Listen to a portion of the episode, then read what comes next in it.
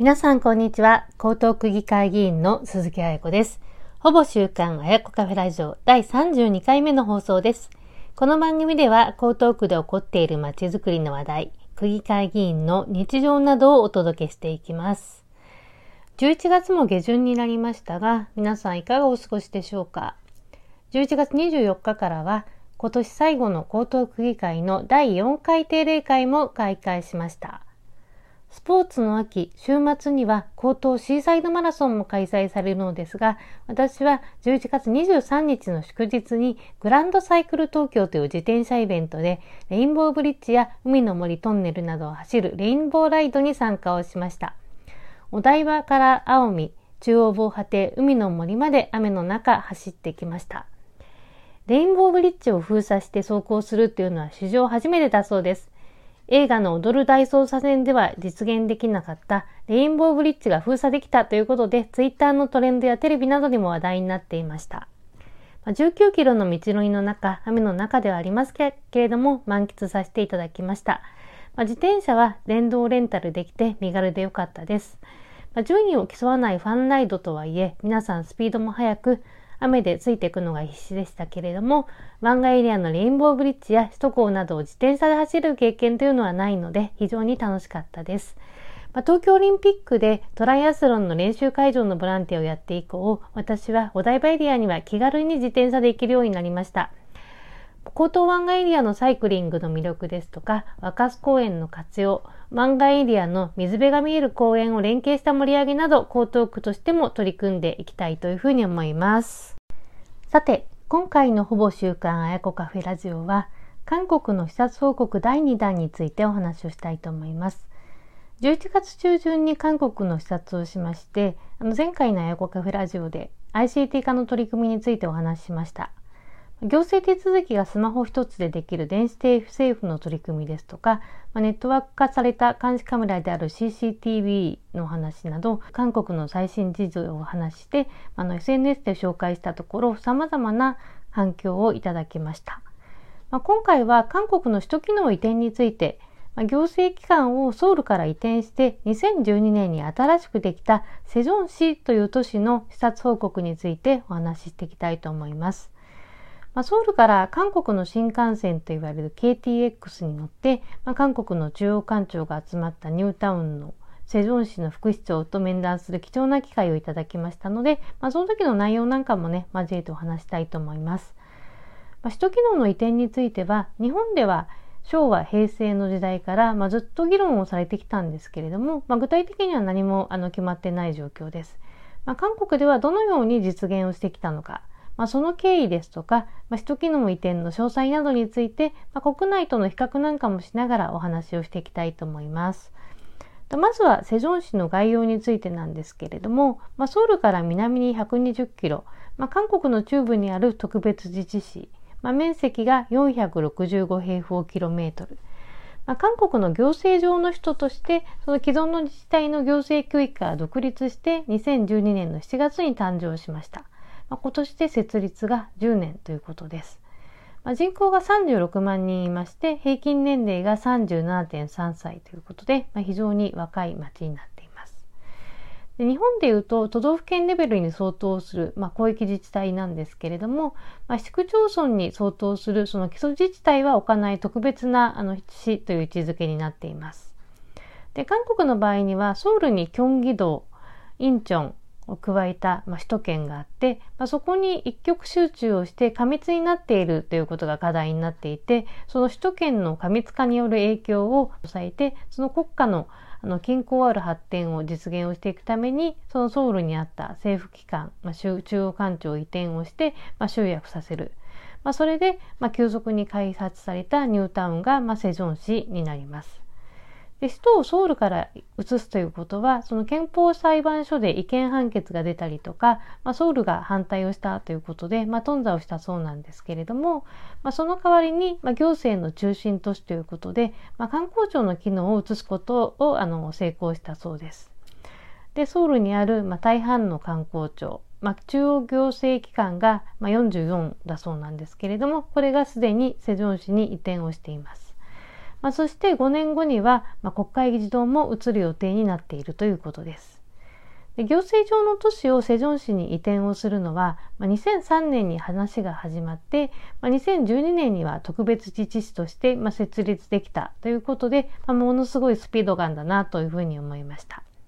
まあ、そこで、まあ、どうしてそんなに早く首都機能の移転が実現できたのかということで質問しましたところ、まあ、韓国人は早く話を進めるのが好きで、まあ、決断が早くて、まあ、スピード重視であるということ。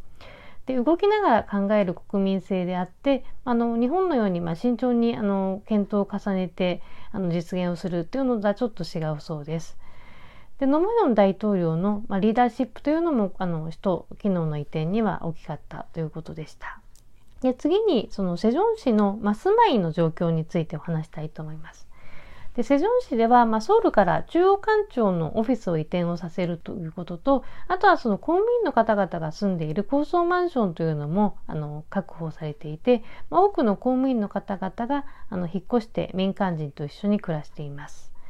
で庁舎を整備するだけではなくて、まあ、公務員の方がこれまで住んでいたソウルを離れて、まあ、セジョン市に引っ越しするのは大変だったんじゃないですかというふうなお話をしましてあのその公務員の方が引っ越して家を購入する時に何か優遇とかやったんですかというふうな質問を私からしましたところ、まあ、こんな答えが返ってきました。ま、移転にあたっては公務員がソウルから引っ越しをしてきやすいように、まあ、民間の分譲価格の半額でそのアパートタワーマンションを購入できるような優遇措置を取ったということです。で、あの、まあ、50代ぐらいの、まあ、公務員の方は、まあ、ソウルにあのお家を持っている方が多いそうなんですけれども、若い世代はセジョン市にあの家を購入して、まあ、転居をするなど、まあ、公務員の方もあのだんだん定着をしてきたということでした。で次にそのセゾンの街並みとあの街づくりについてちょっとお話をしたいと思います。まあ、副市長からお話を伺ったセジョン市の庁舎とっても素晴らしくて、まあ、庁舎の入り口から吹き抜けが広がるような図書館もある非常にあの魅力的な建物でした。でその他にも観光庁の建物、まあ、立派なタワーの建物などが多く立ち並んでいました。でセジョン市のあの風景としては、まあ、街の一帯に高層ビルがあの所狭しと立ち並んでいて、まあ、水辺や公園などの緑地もあの整備された、まあ、新しくて綺麗な景観でした。で ICT を活用して、まあ、便利で近代的な暮らしができるあのスマートシティのエリアになっています。まあ、東京でいうとその急速に開発をされた、まあ、江東区の有明ですとか、まあ、豊洲などにも似たような湾岸エリアであっ、まあ、水辺にも面していますので、まあ、個人的にはその親近感を感じるあの街の風景でした。まあ、そして街中にはその AI 機能を搭載してあの防犯ベル機能なんかもあるあの最新鋭の CCTV カメラがあってそのあやこカフェあのラジオでもお話ししたその監視カメラが設置されていてその安心安全も確保されているそうです。で今はそのスマートシティのテスト段階で、まあ、水水素自動車とか、まあ、ドローンなどの実証実験なんかもしているということでした。で東京都の湾岸エリアについてはその東京都がベイエリアを舞台に、まあ、未来の東京ベイエリア ESG プロジェクトというものをあの作って、まあ、サステナブルな都市を目指してさまざ、ま取り組みをしようとしているところなんですけれども、まあ、それにちょっと似ているかなというふうな感じがしました。でセジョン市の視察ではその最新鋭の CCTV カメラのコントロールセンターですとかデジタル政府のショールームワンストップサービスがスマホでできるよっていうことなんかも視察をしたんですけれども、まあ、未来志向で発展する幸せの街市民試験の街というのが、まあ、セジョン市の、まあ、コンセプトだそうです。でまあ、こんなにあの一般の都市あのぎっしりとビルが立ち並んで水辺と緑などの景観にも配慮された未来都市が、まあ、短期間に建設をできているということに、まあ、大変ね大きな驚きを今回視察して受けました。で最後に日本の首都機能の議論についてちょっと触れていきたいと思います。日本の首都機能の移転については、まあ、昭和平成の時代から、まあ、東京一極集中による過密の解消ですとか、まあ、大規模災害の対応などさまざ、まな議論からあの理由から議論をされ続けています。で首相のあの諮問機関である国会等移転審議会が、まあ、平成11年に移転の候補地としてあの10の地域を挙げられておりますけれども、まあ、現時点で具体的なことは、まあ、何も決まっていない、まあ、進捗していない状況になります。で国土交通省のホームページに首都機能移転の考え方ということについて書かれたニュースホームページとかあとニュースサイトなんかも見させてもらったんですけれども、まあ、これまでの首都機能移転の経緯とか、まあ、現状などはあのまだ国民的な議論にはなっていなくて、まあ、その賛否を含めた意見の集約というのもまだできてない状況にあるんじゃないかなということが分かりました。で私自身はあの生まれてからずっと東京で育っていて、まあ、議員になってからは行政視察なんかで、まあ、全国の自治体を訪問したり調査をしている身ではあるんですけれども、まあ、東京一極集中で、ま東京に様々なリソースが集まっているということは実感をしております。で地方にあのそれぞれ魅力があってその魅力を生かす取り組みをできているということも実現あの実感してます。で東京に住んでる身としては、まあ、東京はとても便利というプラスの認識を持っていて、まあ、混雑などちょっとひどいかなと感じる時はあるんですけれどもそれがま東京の一極集中の弊害であるというふうなことまではま体感できていない状況です。でまあ、一方で地方の人口減少とか、まあ、経済が衰退しているよということについては、まあ、視察をしたりとか、まあ、全国の自治体の議員の方とお話しする中で、まあ、感じている部分はあります。まあ、しかしですね、あの今はま全国各地で地方創生の取り組みも進めていて、その首都機能を日本のどこかに移転して、まあ、東京の一極集中をやめるという必要性があるかというと、まあ、個人的にはそれは感じてないところです。首都機能の移転については、ま、住んでいる地域とか、ま、立場などによって、まあ、様々賛否の意見を持っている人はいると思います。ただ、まあ、首都機能の移転が必要かどうかとか、まあ、するとしたらいつどこでどのような方法でやればいいのかというふうな議論ができる状況にはまだ至ってないように思います。まあ、今回、韓国のセジョン市を視察したところで、まあ、首都機能の移転について、まあ、実際起こったら、まあ、どんな感じになるのか、まあ、少しイメージができた気がします。で日本と韓国では行政の仕組みとか政治の意思決定の方法とか国民性など、まあ、違う部分もありますので同じ形で実現できるかどうかっていうのはわからないんですけれども、まあ、韓国の事例とか進め方からは、まあ、学べる部分は大きいというふうに思いました。まあ、大変今回の視察はあの刺激になりましてあのいろんな人脈もできましたので、まあ、これからの高等区政に提言できる部分などは提言をしていきたいと思います。